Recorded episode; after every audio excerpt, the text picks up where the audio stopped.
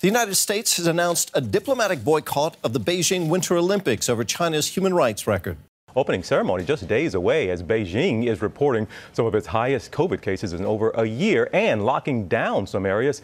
New outbreaks as well also being reported among the athletes, which could threaten some events. Well, tonight, the official start of these games comes in a very different world.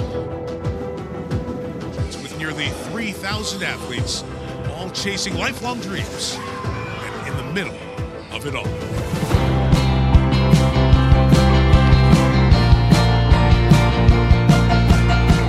This is Sarah Stewart Holland. And this is Beth Silvers.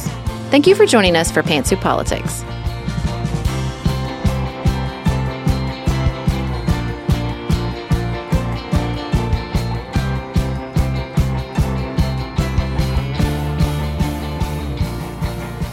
Thank you for joining us for another episode of Pantsuit Politics. Today, we're going to tackle the politics of sports. Specifically, we're going to talk about the recent class action lawsuit alleging racism in the NFL. We're going to talk about the numerous controversies surrounding the current Winter Olympics in Beijing, as well as like the Olympics generally. Then we're going to take a hard turn outside politics at the end of the show and talk about Valentine's Day. We wanted to take a quick moment to thank you again for the reviews on our first book. I think you're wrong, but I'm listening. We're marching toward a goal of a thousand reviews we are less than 30 away. We're less than 30 away. Thank you so much for helping us. If you have not gotten that quick review in yet, we would appreciate it so very much.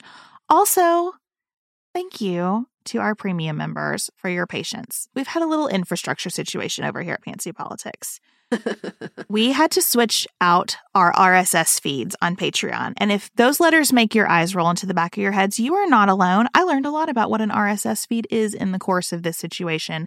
The gist of it is if you listen using an outside podcast player to our premium shows, Good Morning and More to Say, and you have noticed some of those are missing you just need to click the link in the show notes today to refresh that RSS feed. And again, this has been so aggravating. It has not been a great experience for anyone. Elise has spent a gazillion hours that she would like very much to have back in her life on it. And we know many of you have too. So thank you for being patient and getting through this. I hope that all of the Good Morning and More to Say episodes that you're listening to are worth the hassle and we appreciate it. If you have any questions, just reach out to us.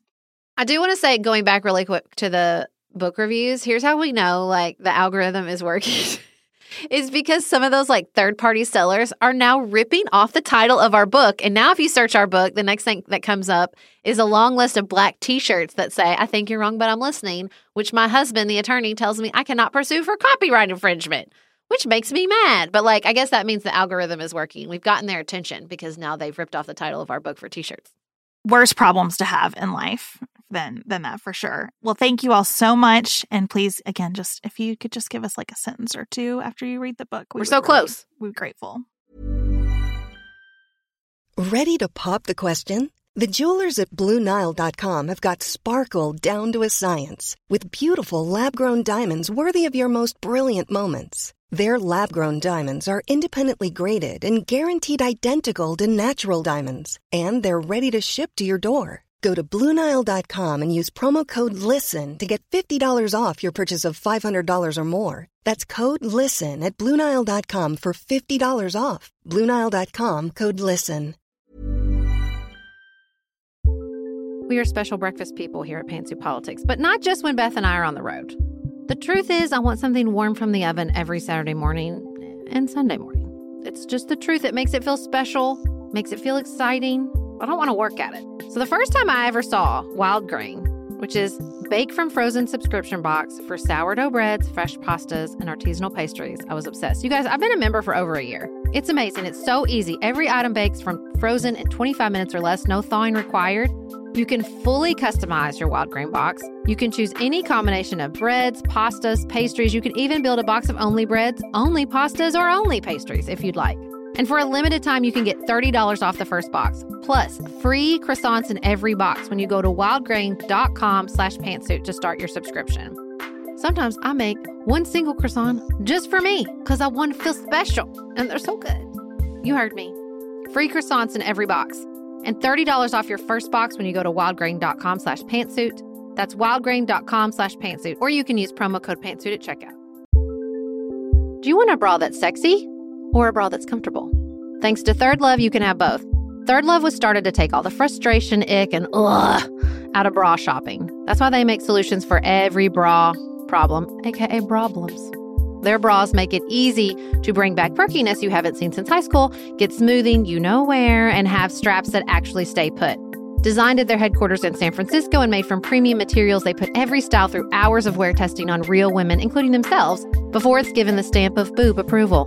Comfort and support are guaranteed. Plus, whether you're a double A cup or an H cup, their virtual fitting room will help you find your perfect fit fast. And they've even invented half cups. No more feeling stuck between two cup sizes that don't fit right.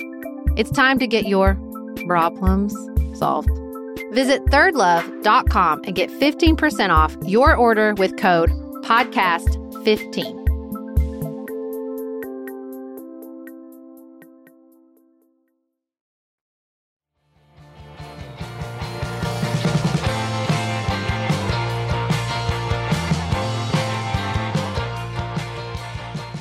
Beth, you did a more to say this week on the lawsuit from Brian Flores against the NFL. Give the people the the rundown, and if they want the total rundown, they can go to more to say. I think the headline here is that Brian Flores, a 40 year old, soon to be 41, I learned he's just like a week or so older than I am, 40 year old NFL coach who has been quite successful in his tenure in the league in a number of positions, has decided that he is willing to burn this house down in order to save it. Mm-hmm. He filed a complaint. I love that energy. I love yes, it. He filed a complaint as a class action. So he envisions Black leadership in the NFL as well as Black people who have uh, been candidates for leadership positions in the NFL suing the NFL. a smart pool sort of the or a small pool, sort of why that we have this lawsuit. He envisions them suing the NFL and most of its teams for discrimination under federal and state laws. And what he says is that the NFL has a history, a long history dating back to the beginning of the NFL of discriminatory behavior against Black people, that the NFL has been greatly, greatly, greatly enriched by mm-hmm. the labor of Black people. He says that the NFL operates like a modern plantation. There is no mincing of words in this complaint. There is naming of names, there is giving of examples, there is quoting of words and text messages. There are yearbook style pictures to show you look at the re- lack of representation in leadership in the league. And uh, he says that the the NFL's efforts to do better have all been hollow and mm. especially the NFL's uh, use of the Rooney Rule, where a black candidate must be interviewed for a head coaching position and for some other leadership positions, that that is not working, and that it has resulted in people like him, him personally, and other people like him, being humiliated by what are just sham interviews. And so it's a very courageous stepping mm-hmm. out and saying, I am willing to put up I'm I'm willing to go into federal court and prove these very specific allegations that I'm making. What strikes me about this complaint and what is interesting to me about allegations of racism in the NFL is the NFL tries, I don't know if tries is the right verb. They put on a good show, right? They do things that acknowledge that over what is it like 50 to 60% of NFL players are black. I think it's 70. The lawsuit says 70. 70. Yeah. So 70% of the NFL players are black. They it's like they do the bare minimum, right? They kind of they put on a show, they occasionally try. They know they have a problem. And I think what is really important about this lawsuit says like everything is empty if the leadership does not reflect the diversity of the NFL. Everything else, every program, every commercial, every public service announcement, like whatever else you're doing is empty if the leadership does not reflect the diversity of the sport. And Brian Flores has all this evidence, but really it's a very simple and impactful point that he is trying to make. And it's hard to argue. You can't ar- like whatever text messages he has, which I think are very impactful, whatever personal story, you don't, the numbers are right there in front of everybody's face. Every time there, you know, every time there's an NFL game, it's a field full of diverse players and one white coach after another. I was very lucky to receive an advance copy of the book Some of My Best Friends Essays on Lip Service by Tajja Isen, and I started reading it last night. And I mean, she had me from sentence one. The writing is excellent, and the analysis is very compelling. And I bring it up here because it reminded me so much of what you were saying, Sarah. She opens by talking about Toy Story, the first movie, and the end of Toy Story, where all the toys converge on Sid to tell him, stop treating us poorly, right? And Woody looks at him and says, so play nice. And she said that that is what 2020 felt like to her that all these entities, not people, but entities, started saying, We're all going to do social justice now, and you're going to like it and that that always ends up being pretty hollow, even as it resulted in some necessary changes. Um, that it is mostly an end into itself. That these entities speaking about how it's going to be now is the end for them. Mm. And I think I just thought of the NFL so clearly after reading Brian Flores's complaint and then hearing her put it that way. The entity can't seem to fix this but it can say it's going to fix it and then tell itself it's done. Yeah.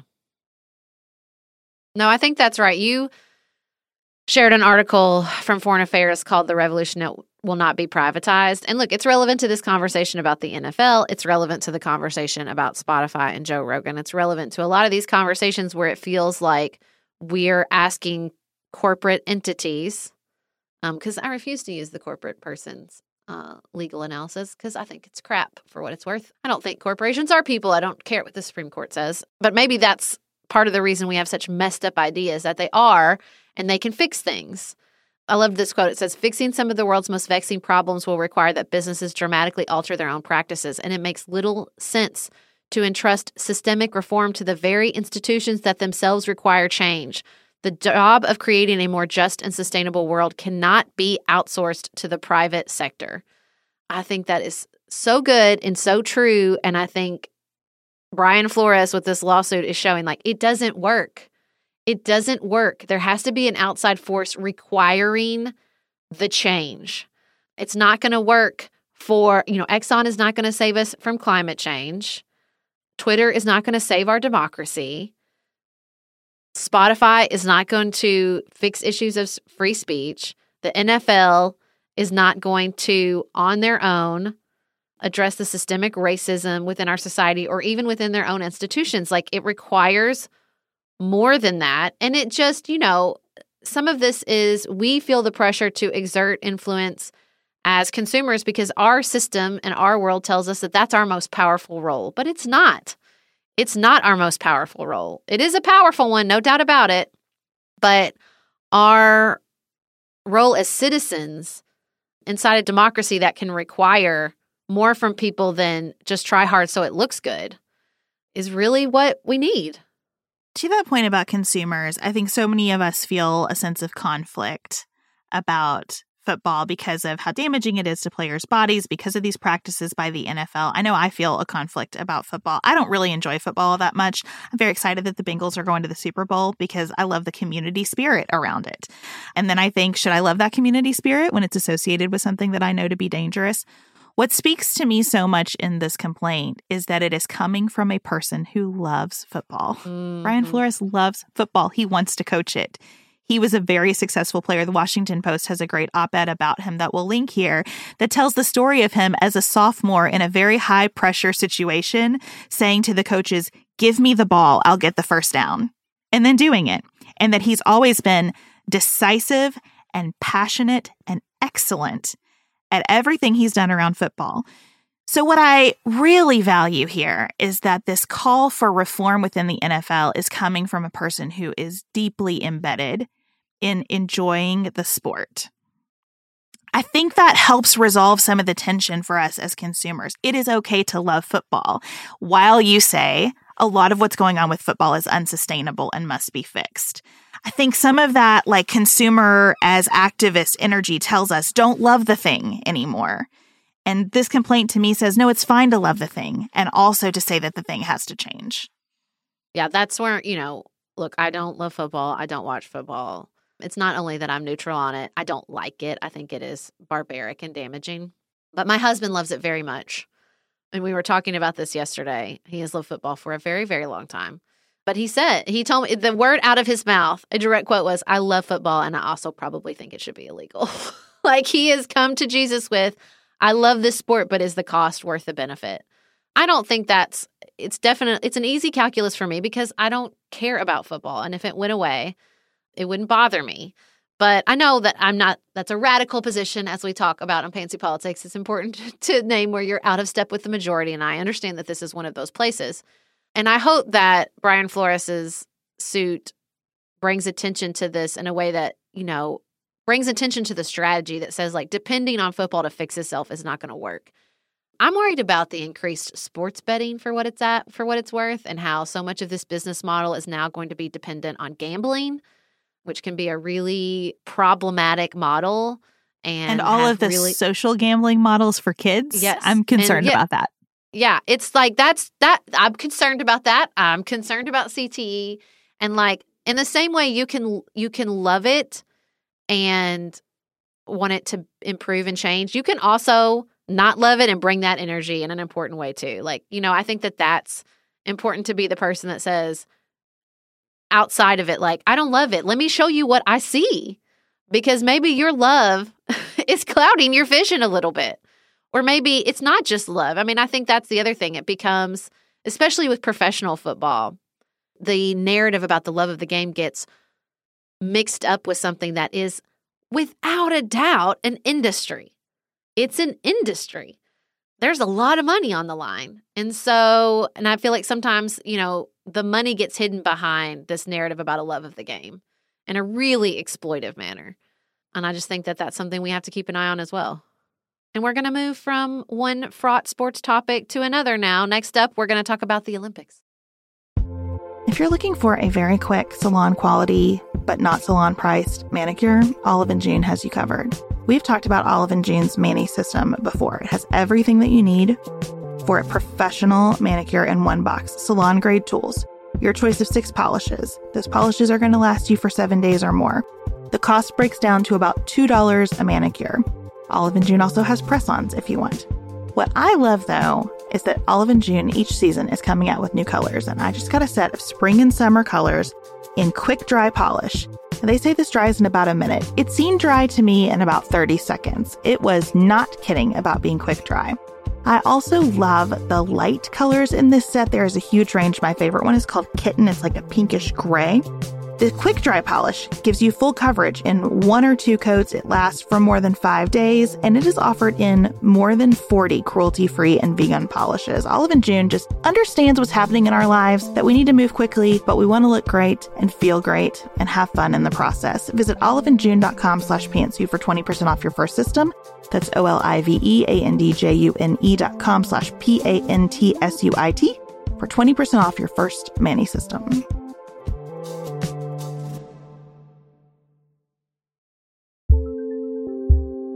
Just finished A Court of Thorns and Roses and craving another fantasy world to devour? Dipsea's got you. Dive into spicy enemies to lovers' tales or embark on an epic romance between immortal fae and sworn foes. They've got fantasy romance stories perfect for your morning walk, late night, or long bath. Dipsea is an app full of short, spicy audio stories. They bring scenarios to life with immersive soundscapes and realistic characters. Discover stories about second chance romances, adventurous vacation flings, and hot and heavy hookups. And there's a growing library of fantasy series with werewolves, Greek gods and goddesses, Regency era historical fiction, and fairy smut to explore the bounds of your pleasure. New content is released every week, so in between listening to your favorite stories again and again, you can always find something new to explore. For listeners of the show, Dipsea is offering an extended 30-day free trial when you go to dipseastories.com slash pantsuit. That's 30 days of full access for free when you go to D-I-P-S-E-A stories.com slash pantsuit. dipseastories.com slash pantsuit.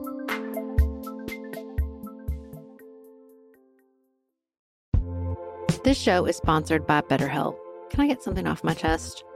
Every day I feel a little pang of sadness because I think about Griffin going away to college. Y'all, he's a freshman in high school. This is not healthy or normal. This is why I have it on my list of things to talk to my therapist about. We all carry around these things, big and small. When we keep them bottled up, it can start to affect us. Therapy is a safe space to get these things off your chest and to figure out how to work through whatever's weighing you down. If you're thinking about starting therapy, give BetterHelp a try. It's entirely online, designed to be convenient, flexible, and suited to your schedule. Just fill out a brief questionnaire to get matched with a licensed therapist and switch therapist anytime for no additional charge. You gotta get it off your chest. And you can get it off your chest with BetterHelp. Visit betterhelp.com slash pantsuit today to get 10% off your first month. That's betterhelp, H-E-L-P com slash pantsuit.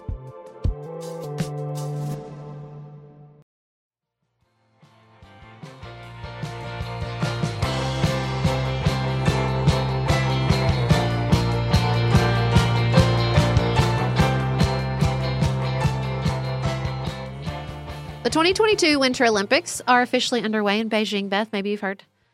Much like the Summer Olympics that happened five hot seconds ago, in Japan, there are concerns about COVID and what it means to host a global sporting event during a pandemic. On top of that, the Olympics are in Beijing, as we just mentioned, and there are a whole host of concerns about China as the host and their human rights records. The U.S. is currently engaged in a diplomatic boycott of the Games, meaning our athletes are coming, but none of our government officials are coming. Lots of people aren't watching. The ratings are way down. And that has left us wondering about the politics and maybe more precisely, the ethics of the Olympics. Well, I've also done more to say about this, uh, digging into the IOC and the issues, particularly with China hosting the games. There are two distinctions that are important to me to make at the beginning of this conversation because the Olympics doesn't mean one thing, right? Mm-hmm. And when I criticize the Olympics right now, I am really thinking about the IOC.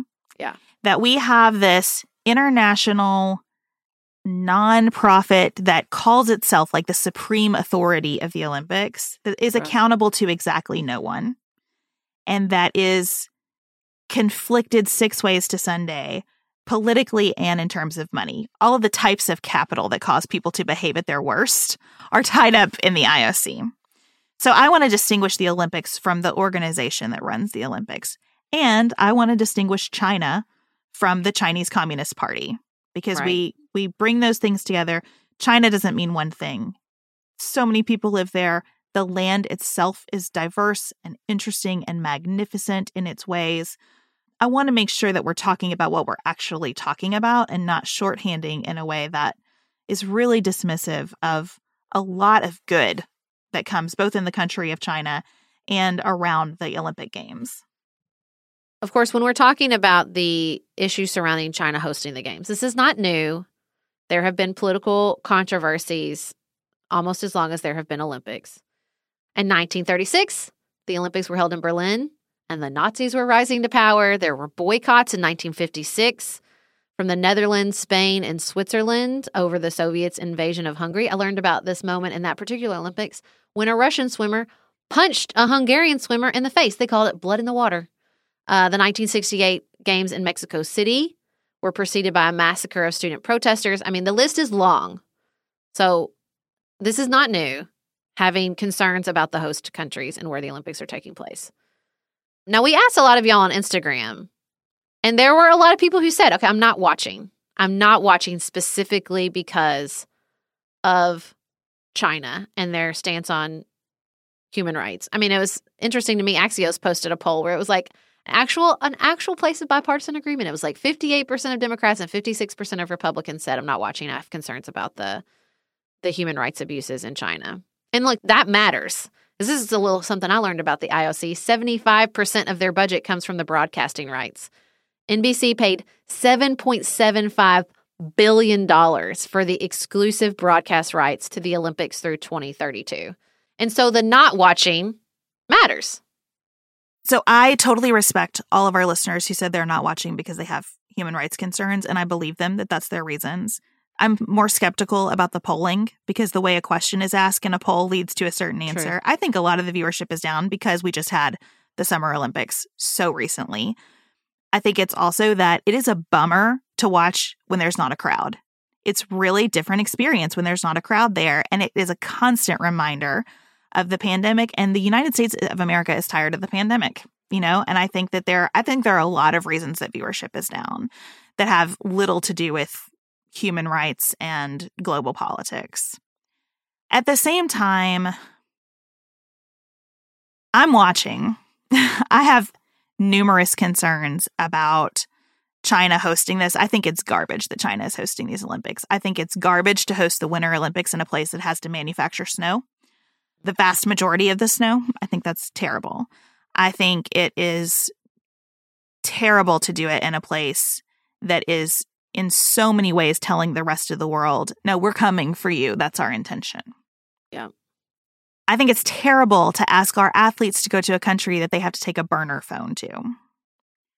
At the same time, I am trying to like check all of my foreign policy instincts. And the main one that I am working on checking is the instinct to separate when there is conflict because our whole body of work is premised on the idea that separating does not resolve conflict.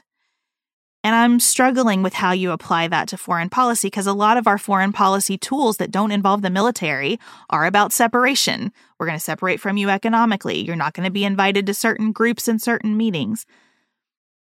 If I take your frequent question, Sarah, of how's that working for us, I have to admit that it's not. And so the Olympic Games to me seem to be a place where I could say, well, isn't there more possibility in continuing to come together uh, than there is possibility from separating? And so we're we're we're watching with a lot of appreciation for the moments when you see athletes from other countries talking with each other, you know, and the the moments when we learn something about another place, and the moments when you I'm not wrapped up in heroism and excellence and like that's not for me. Good good for people who who appreciate athletic brilliance and who think of this as the best of the world whatever. I don't I don't need to do that to to enjoy the games, but I do see it as a chance to just think more about myself as a global citizen and I think that has some value. So I think you're right. I think the reasons people aren't watching are complicated. I think some of the reasons the viewership are down and they might not be conscious or articulated. Is the truth is the controversy surrounding the Olympics in more recent years really aren't about the host countries. They are about the athletes. They are about doping scandals. They are about sexual abuse scandals. We had Simone Biles standing up and saying, it's too much. It's just too much. Not to mention, you know, we know that becoming an Olympic athlete is built on a foundation of enormous privilege, especially in a place like America. Enormous privilege and access. And I'm not, you know, necessarily mad at any of those things, but I think at the end of the, the day, they undercut the simple narrative people came to the Olympics for. You know, the the listeners in our Instagram who cited like I still watch it um, they talked about like that common humanity, but they also talked about that like the drama of victory and defeat and the and the excellence and the overcoming of diversity. And I think that's a lot of what NBC was paying for. That's why they do those three zillion packages, um, you know, talking about where they came from and everything like that. And I, I just think at the end of the day, we we like know too much, and we can't get back to that simple narrative. And that's a lot of the reason people aren't watching. And if I'm being honest, that's why I never watched because it never made sense to me.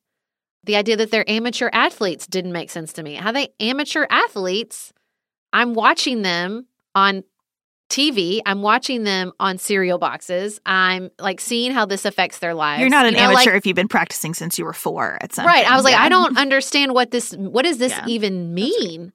And so it never made sense to me. It's not that I don't think that there is is there is a positive aspect and that people don't need to be inspired. I'm not a cynic, but I think the narrative the Olympics depended on to invoke that emotional response has been permanently damaged. Um, and I think that's okay. I think it's okay to have complicated human stories and to look at our systems and be like, is this doing what we want it to do? I don't know anymore. And it's like even the global citizens part, like I think is great, but I feel much more inspired as a global citizen watching the way the you know global scientific community came together for vaccines. You know, like we live in the age of the internet. It's not like we're separated from each other. It's not like I can't, you know, see and read and and engage with the global community. Even like now travel has been limited obviously, but you know, the world is different and the way we react and interact with the world is different than 1936 or even 1976. So to me, I think that's valuable to have. I just don't know if the Olympics is sort of the best way to deliver it. I don't think there is a best way to deliver it. I don't think there is a thing that gets created.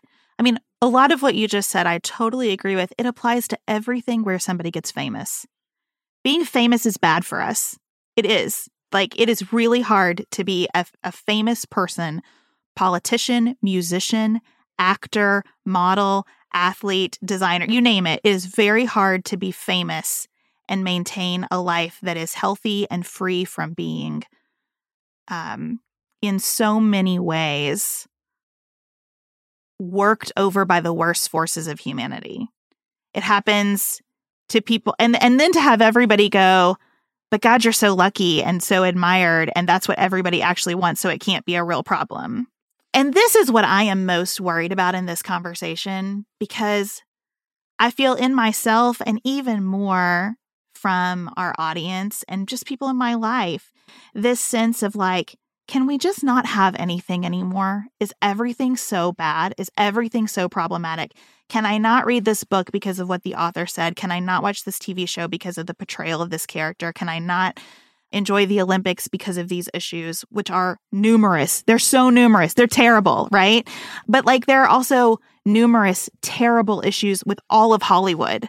There are, I mean, you you love the Oscars, right? Their depth of issues surrounding Hollywood are enormous as well. And if I experience myself as a global citizen through the internet or any number of other things, I'm self selecting into those interest categories. What's beneficial to me about the Olympics is that these are things that I have no interest in. I'm not a huge sports person, I am not an athlete at all. Uh, and still, I find it really amazing to sit down and watch people ski once every four years. I just think it's really amazing. I'm not going to follow it the rest of the time. I don't know these athletes at all when they're introduced to me in this way takes me out of myself a little bit. All good entertainment takes us out of ourselves a little bit. And I don't think people can take us out of ourselves a little bit without there being layers of problematic things behind them because they're just people too. And so, how do we say, I, I just want to see that Brian Flores version of the Olympics? And it's happening in a huge variety of ways where we say, this is deeply, deeply problematic. There are deeply wrong things going on here, and still we can love it. And we can work toward a vision of it being better. Because that's what we're going to have to do in our workplaces, in our lives, with absolutely everything. The being a person in 2022, with all the generational stuff we bring into this time and all the information available, is to say, how do I continue to find joy and goodness as I am aware of everything that's broken? I really tried to interrogate my feelings about this because they are strong. I had a lot of conversations with my husband, who is a sports person. Because for me, a lot of this is about sports. And he was like, it's just entertainment. And I thought, yes, yeah, it's just entertainment. And there was a really great editorial in the New York Times by a moral philosopher named Sasha Mudd about like, can you, is it ethical to watch the Olympics? And I love questions like that. And she talks about specifically tolerance, complicity, this is a quote. One way to do this is by watching the fruits as entertainment. We tolerate, normalize, or even celebrate wrongdoing through taking pleasure in its results. We all know I, I think a lot about tolerance, complicity. I didn't have the words for it, but I appreciate that. This is what I think about literally weekly when I think about Whitney Houston and how sad I am that she is dead, or Amy Winehouse and how sad I am that she is dead, or the effects of Michael Jackson's career, or like I think I think about this a lot because I am a person who, you know, loves that side of entertainment. I love movies and television and books. And I think that this tolerance complicity is a very important and interesting question. And I think what I was finally able to name when it comes to sports. And for what it's worth, Sasha Mudd comes down on the side of like, it's fine. She says we we really need collective action, not individual ethical decisions to change something like that. And she says just because we have individual complicity, it might be wrong, but not morally criticizable. Now, I will say I'm an Enneagram one, so separating wrong from morally criticizable is like a very difficult task for me. I, but I acknowledge that it could be done. Not maybe not by me, maybe not today, but I, I acknowledge that as a thing people could do. And I think what bothers me about sports, and I think the Olympics is the like deepest manifestation of this, is that there's this undercurrent of like yeah, it's you're watching it for entertainment, but what we're doing is a little more important. It's this like mastering your physical body, which is just, it's actually like morally preferable. You're not just painting a picture, you're doing something actually important and morally good. That's what bugs me about it. Because I don't care if you do it, and I can get why you would and why you would enjoy it but don't don't wrap it up in this moralizing and say like it, it's preferable to painting a picture or writing a book. It always feels like sports is trying to give answers, whereas like books and movies and TV in a lot of ways are asking questions. And so I think that's why I consume all the sports documentaries because they push back on that. That's always my experience of like those docu like they're saying, yeah, but the answers are not really what we think they are, or the questions are much harder, or this story we told about this person was actually not true at all from the beginning. I think that that undercurrent of moralizing is why there's such enormous pressure on these athletes. And I think just that's what's always bugged me. And this, like the Olympics, that it's not just entertainment, it's like it's good for us. It's good for us as humanity. That's what bugs me. That's what's always set wrong with me. And I think you get that undercurrent in lots of sports. And I just, I would just like to name that and say, I think it's crap. I don't think that's true. And I think the sooner we could recognize it and move on from it, the less power for exploitation, especially over the athletes, especially in these industries, especially inside these systems, it would have. I don't feel that at all on the moralizing front. I feel it on the financial front. Mm. Because I think, you know, if I listen to an interview with an actor or director, I feel the same about the moralizing. Eh, people who are really great at their crafts think their crafts are the most important thing in the world. Otherwise, why would they devote their lives to it? True. You know, I was a band person. We were obnoxious. We were like, we were obnoxious about how good and important band was. And it was good and important to us. And it doesn't have to be to everybody. Where I think sports have an outsized value placed on them is financially. It is that the football team got more money than the band program always and forever. Mm-hmm. Amen. It is that professional athletes make so much more money than professionals in other lines of work. And that that happens at all levels, not just the elite levels. So, so I share that critique. And I think way too much gets put on all of these people. There's huge controversy about Eileen Gu right now, who is an American who's skiing for China. And the conflict that anybody feels about that is way too much for a teenager to carry. I would love for us to be able to step back and say, what a beautiful thing that this young woman feels connected to two countries. We need to get better at that. That's going to be more and more of the world of the future, and we need to get better at that. And and America should be able to cheer for her alongside China because she she feels that she belongs to both countries and, and we should take her word for that and feel it too. That's my position on Eileen Gu. And that everything else is adults asking a very young person to carry the weight of the world in an unfair way. So it's not that I disagree with any of your critiques. I just come down on the side of asking whether every single household in America ought to be tied up in knots right now about watching the Olympics. I kind of feel that our administration is responsible for our foreign policy, and our administration made a call on this to do the diplomatic boycott. I just am going to follow along with that. It might not be the decision I would have made. I could very well see a version of myself working in the White House that said, no, we're not sending anybody to these games. Like, I could see myself taking a much harder line on this, but I'm not the decision maker. And as a citizen, I just don't think it is my responsibility to make that call. I think it is my responsibility to talk with my kids about the problems with the games and what we're seeing and the good parts of the games and to continue to ask these questions. I'm not trying to opt out of what's hard here. I think we can not opt out of what's hard and simultaneously release some of the pressure on ourselves as individuals to decide what is right and wrong for everybody about this. I think I would just say to your point about the corporate, like we use money to show what we value. And while I I do agree, people, you know, whatever their art form is, they think it's the best, most important one. Totally true. But there is something different to me between movies, TV, music. Not that those industries aren't problematic. Of course they are. I told you. I would think, y'all, I seriously think about Whitney Houston once a week. And I'm like tied up in knots about it still to this day and probably be, will, will be to the day I die but there's something different. And like the the comment in our Instagram feed that stopped me in my tracks was the person who said, "We watch the Paralympics now. That's where we channel our energy." And I thought, you know, I'm the mother of a disabled son, and I thought like that's it. Like that's it. If you want to if you want to put on a pedestal something involving the human body, man, you got to be so careful. You got to we are because that is that's just so at the core of like this mind body connection relationship, how we talk about it, how we think about it, how our systems are built around it.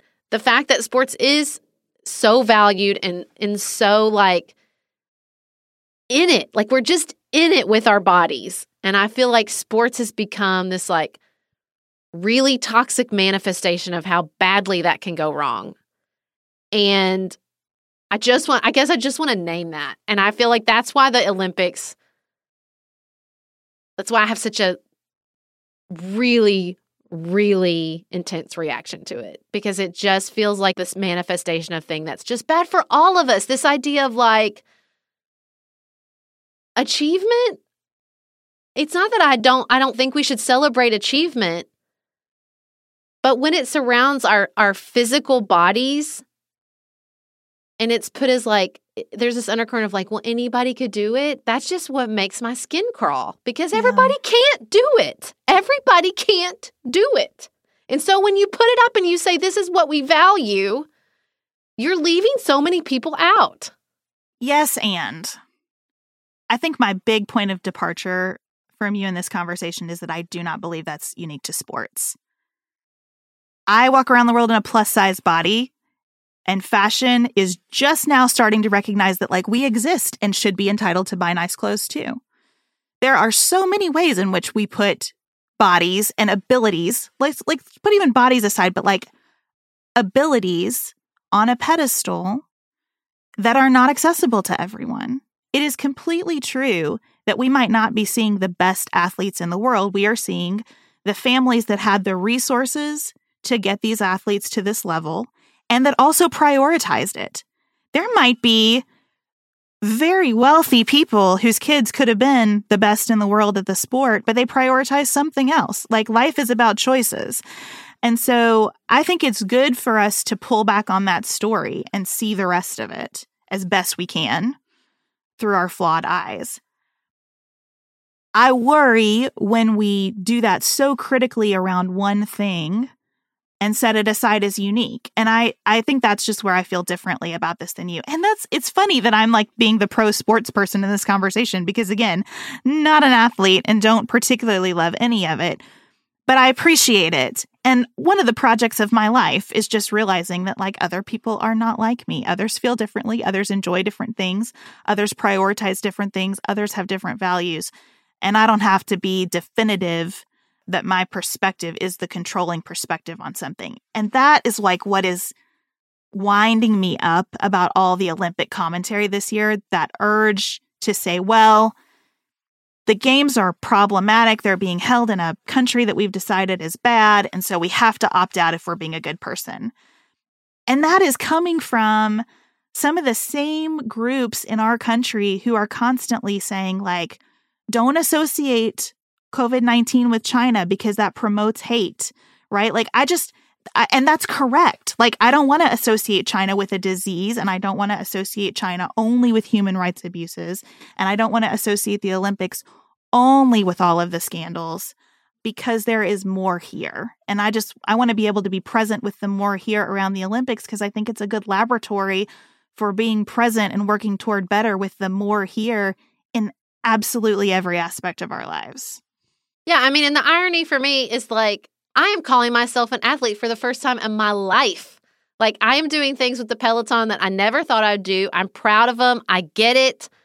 And it's like, if ever there was a moment where I think I sh- I would maybe lean in, it would be this one. But I, I just can't because to me, it's not the criticism of the Olympics that feels like I'm being pushed in a direction. It always feels like the Olympics itself that's trying to push me to one perspective, which is like, this is good. This is good. And I, I just can't. I, I just can't. I cannot. I don't think it's good. I don't think it's even close to good.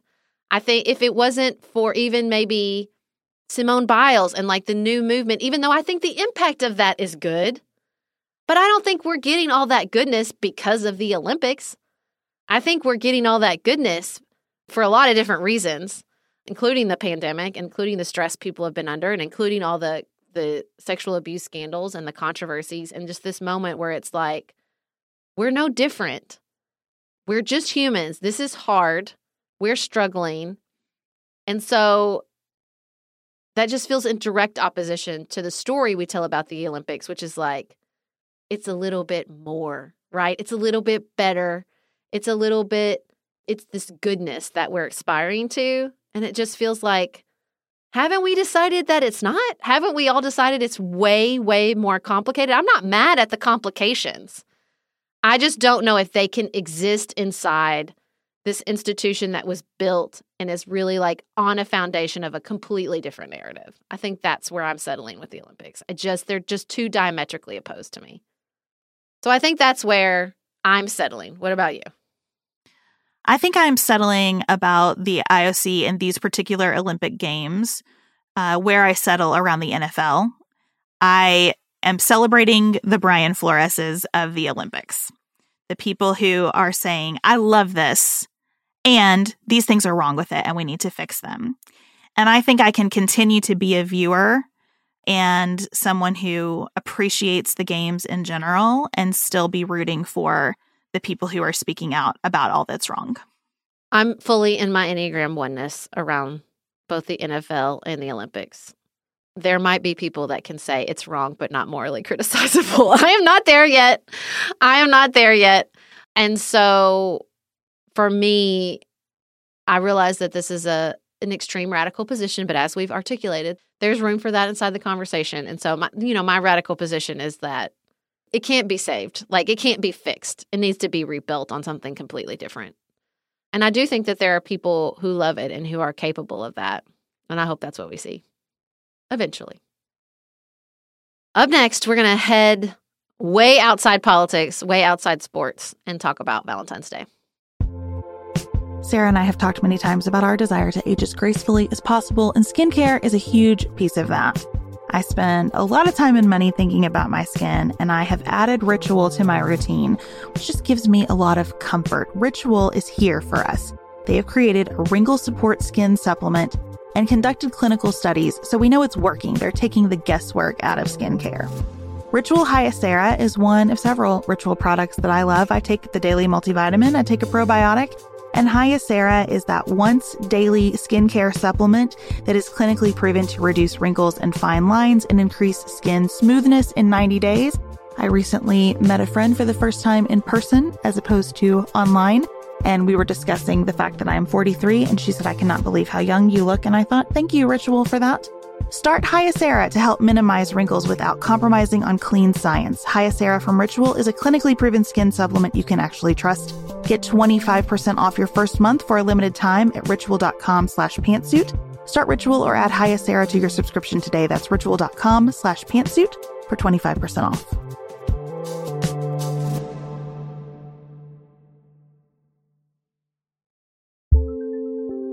There's not much worse than a dry itchy scalp.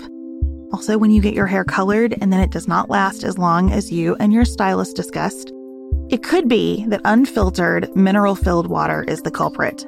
Hard water is a leading cause of damaged hair and dry, irritated skin, and about 85% of the United States uses hard water, filled with dissolved minerals and added chlorine. That's where Canopy's new filtered shower head comes in. Canopy, known for their beauty hacks and reimagined humidifier, has revolutionized the filtered shower head. Dermatologists recommended this unique three stage filtration system greatly reduces contaminants and odors in your shower water, leaving you with healthy hair and glowing skin. Best of all, the Canopy filtered shower head is hassle free. Installation is a breeze, and its unique quick release filter replacement feature allows for seamless filter replacement unlike any others on the market. Go to getcanopy.co to save $25 on your Canopy filtered shower head purchase today with Canopy's hassle-free filter subscription. Even better, our listeners can use code PANTSUIT at checkout to save an additional 10% off your Canopy purchase. Hurry, your hair and skin will thank you.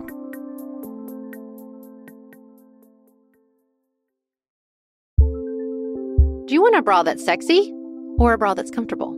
Thanks to ThirdLove, you can have both. ThirdLove was started to take all the frustration, ick, and ugh out of bra shopping. That's why they make solutions for every bra problem, aka problems. Their bras make it easy to bring back perkiness you haven't seen since high school, get smoothing you know where, and have straps that actually stay put. Designed at their headquarters in San Francisco and made from premium materials, they put every style through hours of wear testing on real women, including themselves, before it's given the stamp of boob approval. Comfort and support are guaranteed. Plus, whether you're a double A cup or an H cup, their virtual fitting room will help you find your perfect fit fast. And they've even invented half cups. No more feeling stuck between two cup sizes that don't fit right. It's time to get your problems solved. Visit thirdlove.com and get 15% off your order with code podcast15.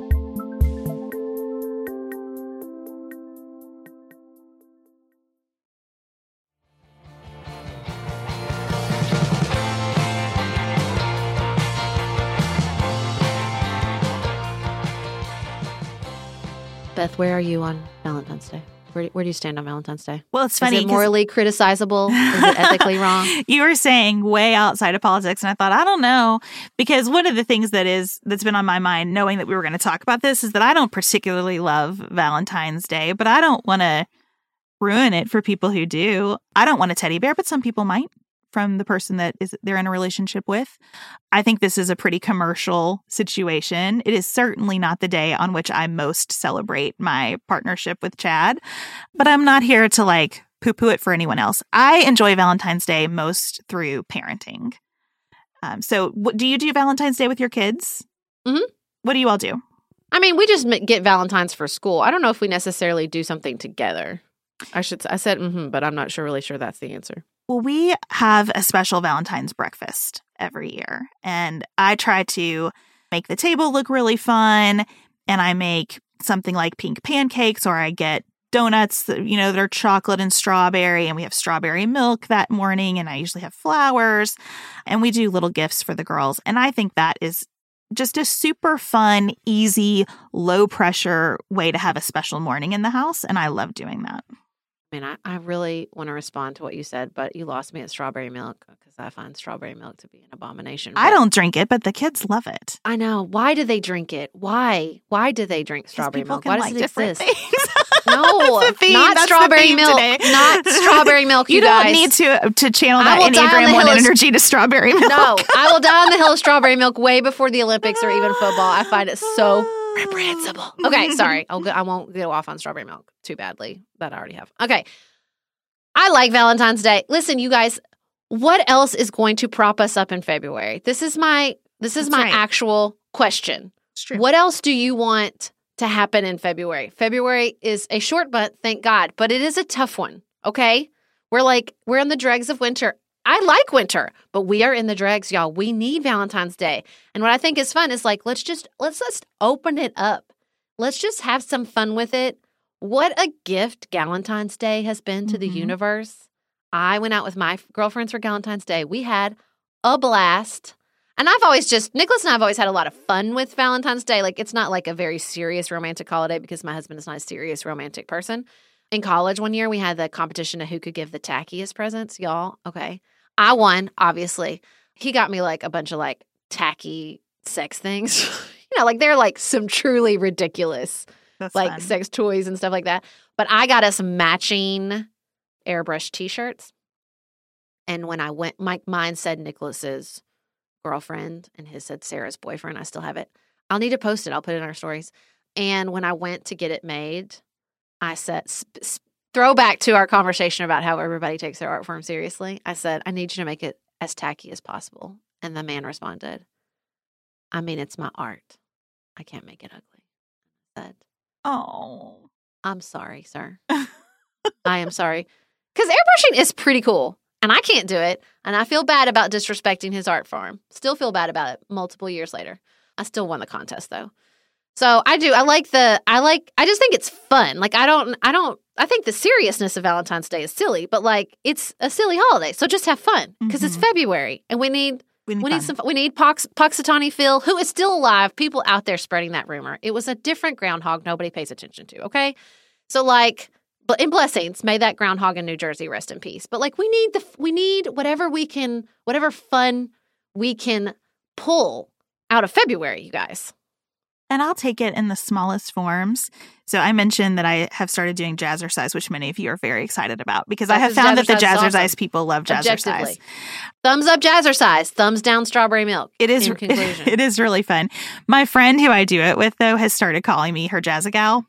and that makes me it brings me so much joy. Like Yeah. any little piece of joy like that, I am just holding on to in February like a little diamond. And so yes, I totally agree.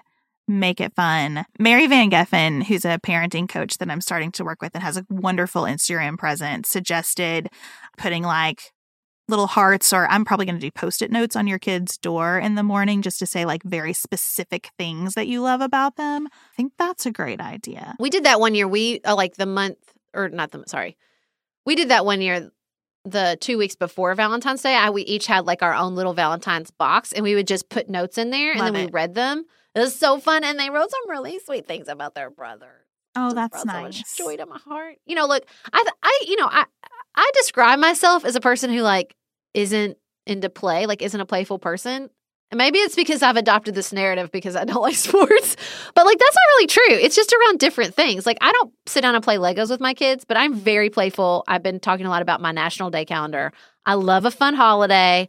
I love a themed meal. I love like a dress up or a decoration, and that's all play too. I love all Mhm. that stuff. I think we don't give ourselves enough credit for the places that we can be really playful with the kids. I dance with my girls all the time.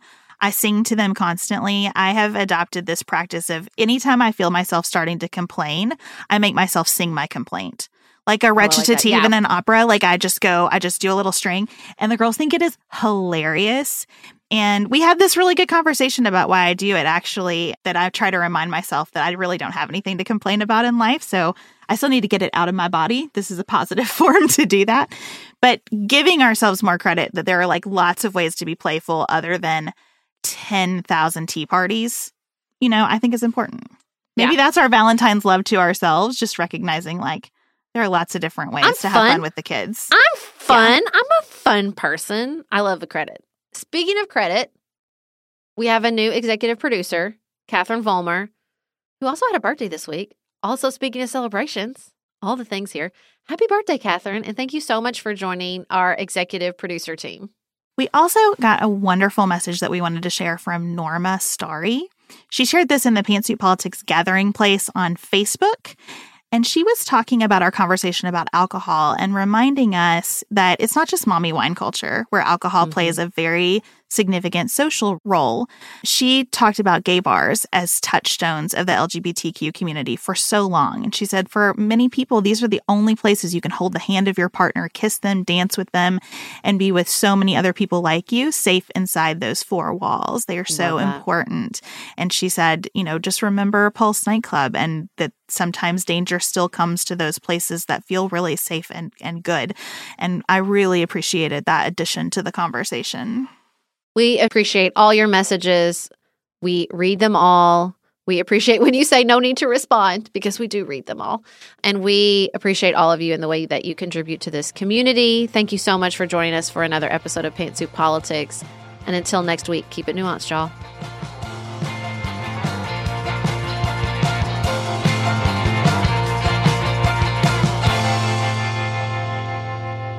Pantsuit Politics is produced by Studio D Podcast Production. Elise Knapp is our managing director. Maggie Penton is our community engagement manager. Dante Lima is the composer and performer of our theme music. Our show is listener supported. Special thanks to our executive producers. Martha Brunitsky, Allie Edwards, Janice Elliott, Sarah Greenup, Julie Haller, Helen Handley, Tiffany Hassler, Emily Holiday, Katie Johnson, Katina Zuganellis Kasling, Barry Kaufman, Molly Kors, The Creeps, Lori Ladow, Lily McClure, Emily Neasley, The Cousins, Tawny Peterson, Tracy Putoff, Sarah Ralph, Jeremy Sequoia, Katie Steigers, Karen True, Annika Uvaline, Nick and Elisa Valelli, Catherine Vollmer, Amy Whited, Jeff Davis, Melinda Johnston, Ashley Thompson, Michelle Wood, Joshua Allen, Morgan McHugh, Nicole Berkless, Paula Bremer, and Tim Miller.